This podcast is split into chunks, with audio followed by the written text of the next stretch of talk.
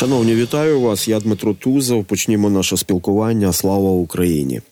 Сьогодні, 20 лютого 2024 року, загалом трагічна дата в історії нашої країни, тому що сьогодні ми вшановуємо пам'ять людей, розстріляних на Майдані в центрі Києва. Звісно, важко було собі уявити, що це можливо в сучасній історії, але ми все це бачили на власні очі. І саме тому зі мною сьогодні в студії Віталій Титич, адвокат родичів Небесної Сотні, військовослужбовець і людина, яка займається документуванням воєнних злочинів. Віталію, вітаю в студії. Героям слава, добрий вечір. Дякую за запрошення. Навзаєм, навзаєм дякую. І я думаю, що у власній історії теж треба розбиратися і ставити правильні акценти. Ми почнемо із, е, можливо, із спростування певних міфів, які сьогодні існують щодо подій десятилітньої давності, щодо Євромайдану, щодо кваліфікацій, щодо визначень. І е, я зараз пропоную відкрити нашу рубрику, яка називається Антидеза. Наш фронт боротьби з російською дезінформацією. Рубрика Антитеза. Антитеза. Віталій, що ви думаєте, коли чуєте, е, знаєте, таке, ну мабуть, дуже поширене кліше про те, що е, злочини майдану не розслідуються. Ну і відповідне питання. Чому Чому злочини майдану не розслідуються? Ви дуже правильно сказали, зробили правильний акцент. Е, за 10 років величезна кількість фейків, створених за перебріком, помножена також на міфи, які е, створювалися тут в Україні, е, вільно чи невільно людьми, навіть з хорошими намірами. І, на жаль, зараз, через 10 років, ті події вони знаходяться в такому, скажімо, пелені, тумані війни, реально, якщо можна це застосувати буквально до цих подій. І це працює на руку нашому ворогу. Тому дуже важливо пробувати починати е, ці, цей процес е, потихеньку. Фейків дуже багато. Вони е, не просто розповсюджені, вони вкорінилися практично в головах у наших співгромадян. Медіа використовує ці штампи, наративи, підходячи до висвітлення подій Майдану. Е, не звертаючи уваги на те, що відбувається, наприклад, в судах, на ту інформацію, яку пролюднюють, е, зокрема, прокурори, е, які керують і розслідуванням і представляють докази в судах. Тобто ми в полоні наративів і міфів. Історію не побудуєш на міфах, такий фундамент хиткий, і потім ці проблеми дуже боляче, вже ці проблеми дуже боляче вражають нашу державу. Ви розкажете, як і чому вони вражають.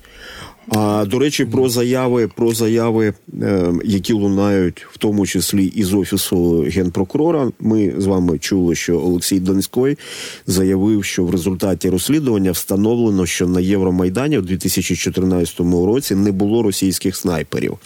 Але водночас е, Олексій Донський заявив, що але вплив Росії був величезним. Яким був вплив Росії? Що вам відомо про це? З вашого дозволу, я не відповів на ваше перше запитання, тому дуже коротко е, про цей міф, е, який запускався нам за перебріка, і лунає, на жаль, і зараз.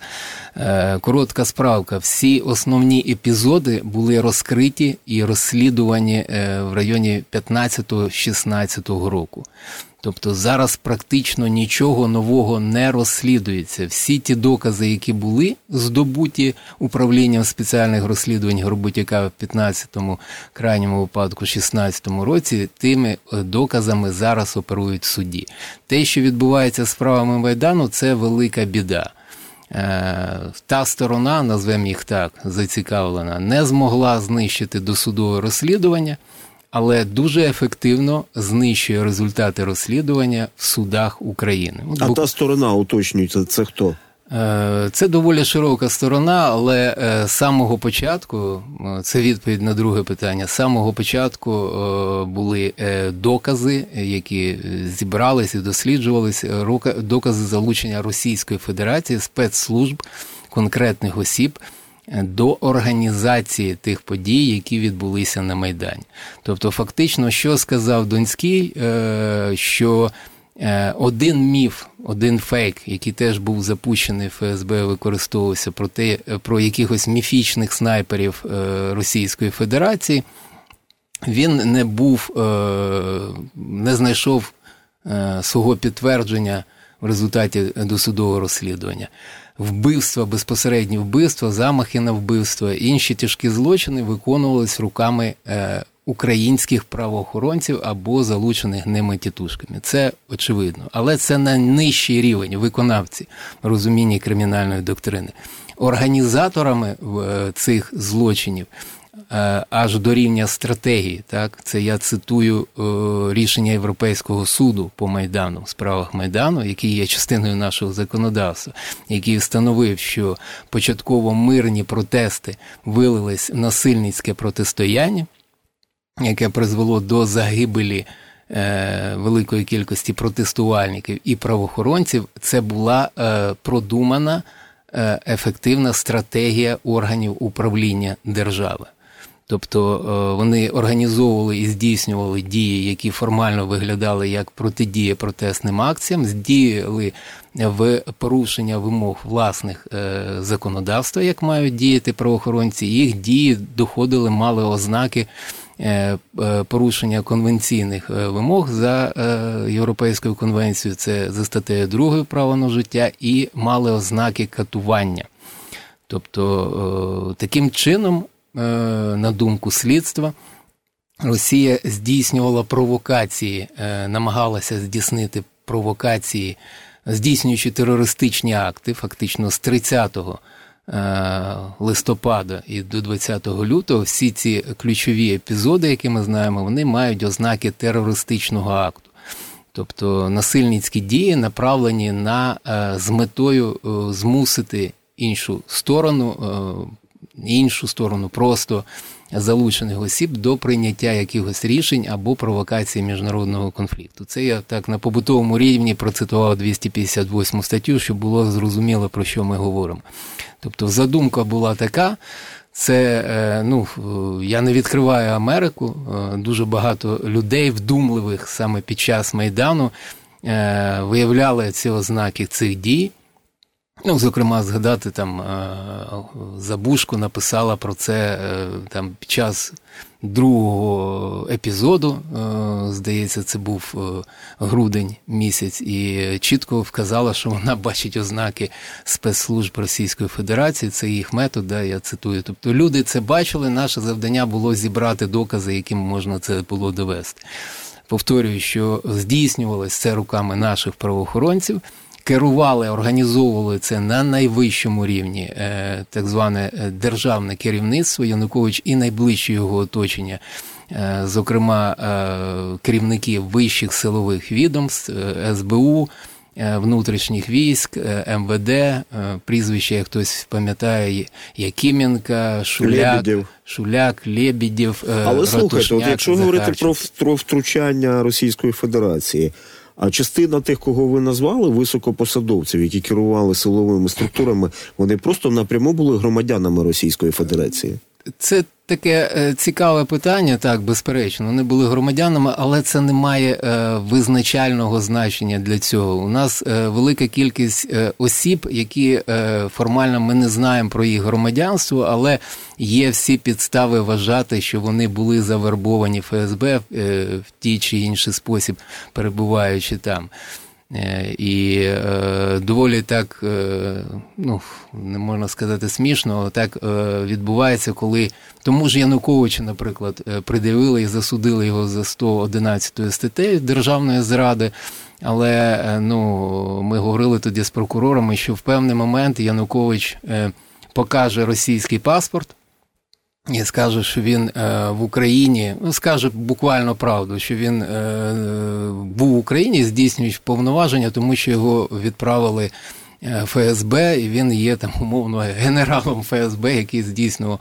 І це унеможливлює притягнення його за державну зраду, оскільки ну, громадянство його. Е, вторинно, умовно кажучи, це тобто можна припустити, що особа, яка виконувала функції президента, на той момент могла бути або можуть сфабрикувати таким чином, що вона була громадянином Російської Федерації. Ну я б не хочу, не хотів би заводити в конспірологію. Да, я кажу, що це має другорядне насправді значення. А історії про те, е, яким чином е, хлопчина з Єнакієво.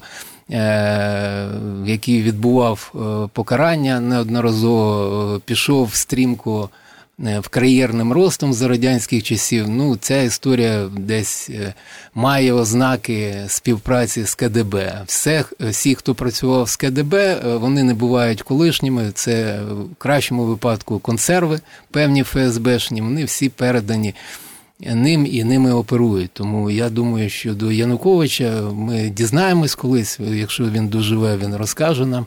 Але це така версія його захисту, яка може бути використана. Це є так безоплатно.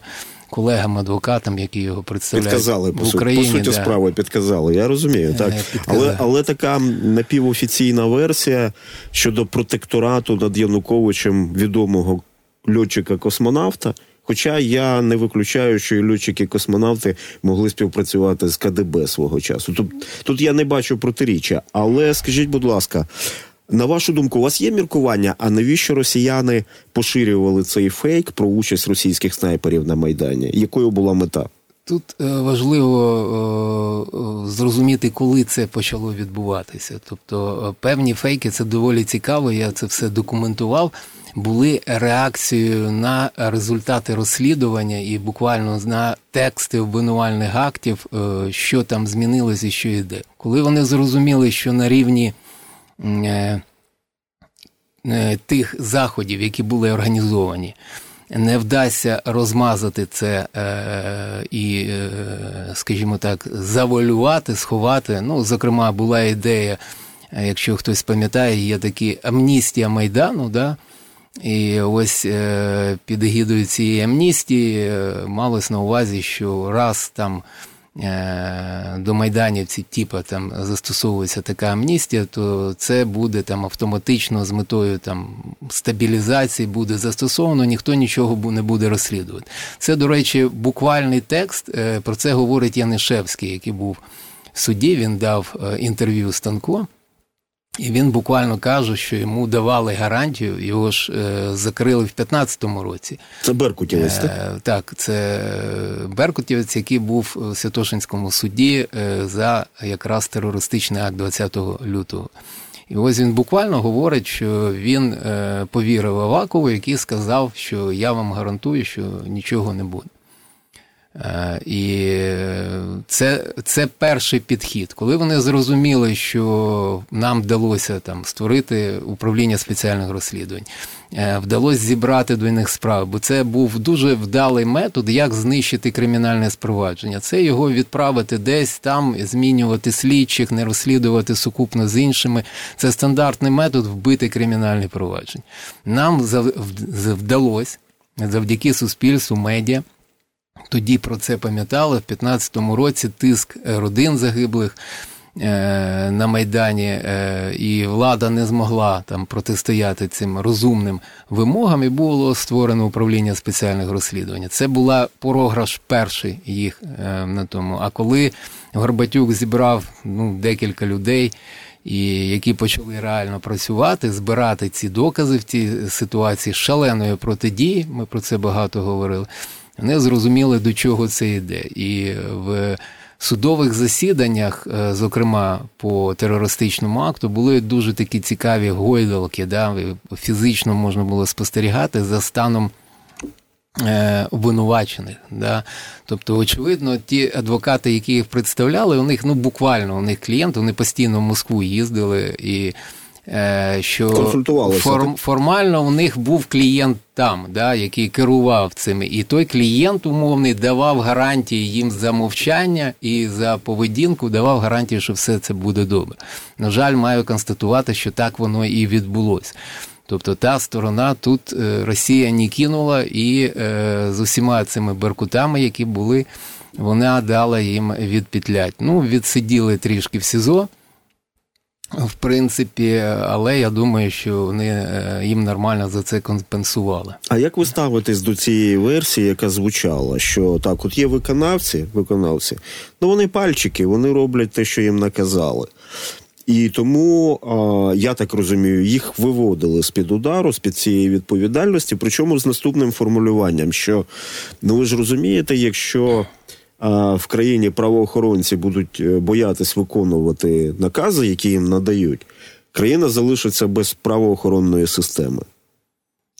Це цікаве для дослідження. Ви сказали, затронули дуже цікаву тему. Ми згадували тут Авакова з вами. Да? Всі його дії по розвалу слідства, реально, по знищенню доказів, тиску на свідки, вони всі задокументовані, і я маю надію, колись у нас е, сформується так звані правоохоронні органи, вони стануть відповідати своїм конституційним функціям, і тоді це можна буде досліджувати. Там повторюю, що все це задокументовано і це є. Але мене завжди мучили мотиви.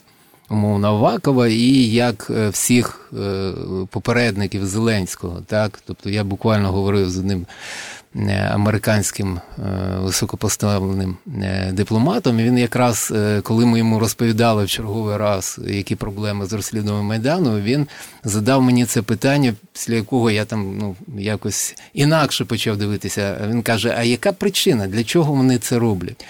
І е, на той момент ми, я собі ну, мав би придумати якісь позитивні причини, е, ну, умовно позитивні для цього. І одна із них ну, от, те, що Е, наприклад, е, агресія Російської Федерації, яка тривала, і необхідно було правоохоронні органи умовно там консолідувати і тримати. Ну, це така. Версія доволі хитка, і вона не підтверджена доказами надалі. Е, тобто ця протидія здійснювалась, на мою суб'єктивну думку, доказів немає, за якихось домовленостей, які існували мовчазні за замовчуванням чи за згодою вони були урегульовані, але е, вона таки була і.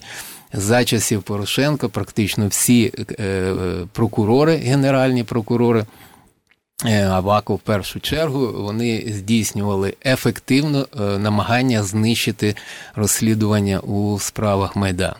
А як ви думаєте, ну це теж знову ваша суб'єктивна думка? Якщо існують певні домовленості в країні, яка веде війну, має, мають бути якісь посередники. Хто міг бути посередниками, на вашу думку, в такому вибухонебезпечному питанні, яке потім переросло от в той міф, з якого ми почали, чому не розслідуються злочини Майдану? Ну, Тут знову ми заходимо в таку конспірологію. На мою думку, це е, конкретні е, особи. Е, Меркель зокрема на той момент, е, яка і організовувала всі ці комунікації, фактично була лідером всіх цих мінських так званих процесів. Е, і е, про що вони там говорили, я думаю, ми дізнаємось, або дізнаються ті, хто до цього доживе, до цього моменту. Але в чому яка проблема полягає? Яка є проблема? Тобто е, попередня влада е, в Україні використала події Майдану для просування тези, що ми вигнали Януковича, ми здійснили революцію. Е, і на цій хвилі вона і експлуатуючи її, вона там робила те, що вона робила, зараз не про неї. Да. Хоча хоча була ж інформація про те, що нібито Меркель рекомендувала Віктора Медведчука команді Порошенка в якості учасника цієї трьохсторонньої контактної групи. Пам'ятаєте так, цю я, історію? Я, я це пам'ятаю. Це одні із таких деталей, да, вони тому і дають нам право е, говорити про е, те. Але я хотів сказати про об'єктивні складові цього процесу, ті, які є на поверхні. Е, Це е, вимоги міжнародного права. Міжнародне право дуже чітко визначає, якщо у вас була революція, а це означає революція в політиці політичному сенсі цього слова, політологічному сенсі, це означає, що була змінена влада, яка була легітимна, не шляхом не передбаченим Конституції. Така ситуація передбачає наявність. Обов'язкової наявності громадянського конфлікту різної сили інтенсивності. наявність громадянського конфлікту передбачає міжнародні механізми так званого перехідного правосуддя для їх врегулювання. І нас... А, Вибачте, будь ласка, що перебиваю, але е, наявність громадянського конфликту це вже суто російський наратив. Е, так, але це е, наратив не взятий ними з повітря. Він е, закладений от цими тими е, речами, про які ми з вами говоримо. Тобто вони оперували, можливо, оперували, говорили: ось вони говорять, вони здійснили революцію, вони вигнали легітимного президента, умовно кажучи. Да? І це означає на рівні міжнародних е, підходів до цього, що має бути перехідне так зване правосуддя. Перехідне, ну за аналогією, щоб довго не розповідати, е, цей механізм був е, активно застосований в Південній Африці після повалення апартеїду там всіх простити, хто тяжкі злочини відбував там е, мінімальний підхід е, жертвам е, з одної з іншої сторони, рівне відшкодування і так далі. Тобто мінські договори, так звані весь мінський процес, це насправді і є намагання латентні всі ці речі, які нам не проговорювали. Ми не говорили про це. Але це вимоги міжнародного права і їх намагалися натягнути як сову на глобус на ситуацію врегулювання. Тобто нас схиляли до того, що ми маємо розв'язувати цей так званий конфлікт шляхом там переговорів. І це ж відбувалося. Ми ж з вами пам'ятаємо так, переговори. Так. Е, які вів Яценюк, Кличко і ну, Тягнебок та в адміністрації Януковича. Е, ну, в принципі, це дуже е, такий е, багатошаровий і в часі, і в просторі розтягнуті дії, але вони відбувалися, і я думаю, що єдиною підставою ну, прийти і нагибати. Е, Україну на ці мінські е, угоди у країн західних у Німеччини були тільки те, що ми декларували, що ми здійснили революцію. Пане Віталію, у нас складне завдання зараз, тому що нам залишається менше двох хвилин в ефірі, а питань справді дуже багато. А що нам тепер робити із класифікацією? Яка звучить наступним чином: що революція і це Євромайдан це революція гідності. Е, це мають вирішувати перш за все е, такі люди, які займаються кемеморацією, да, меморалізацією певних речей. Але е, революція гідності це не про не політичний для мене, не політологічний термін. Революція гідності це про гідність, а не про революцію, так і про прояв гідності, і те, що ми перестанемо говорити, що ми вигнали Януковича і самі все це робили, що ми воювали з, з кимось на майдані, що там була лінія лінія фронту, якісь ось такі міфи. Я так поверхнево зараз пробігаю по основних таких міфах, які створені. Маю надію, ми колись по них поговоримо, базуючись на доказах з кримінальних проваджень. Але е, ну, переосмислити якось, починати про це думати, принаймні зараз для цього дуже важливий час, Е, тому що дуже важливо. Дати сигнал міжнародний, що у нас немає міжнародний, я кажу про так званий там глобальний схід, інші е, країни, які вагаються, які хочуть е, просувати свою адженду, фактично адженду Російської Федерації, базуючись на наших власних міфах. І практично ми вже виходимо з ефіру, тому прошу коротку відповідь. Я правильно вас зрозумів, що ви вважаєте початком гарячої фази російсько-української війни розстріли людей на майдані 20 лютого 1900, е, вибачте, будь ласка, 2014 року.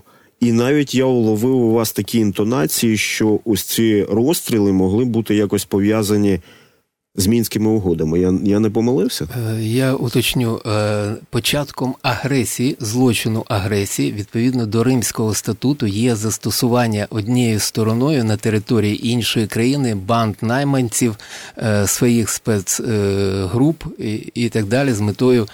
Е, повалення там е, існуючого суспільного устрою і так далі. Так далі. Тобто, це не я так думаю, це так передбачає статут Римський статут, який дає визначення міжнародного злочину. І такі події почали відбуватися не 20 лютого, а 30 листопада.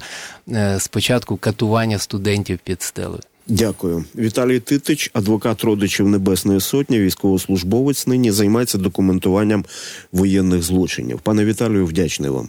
Дякую вам.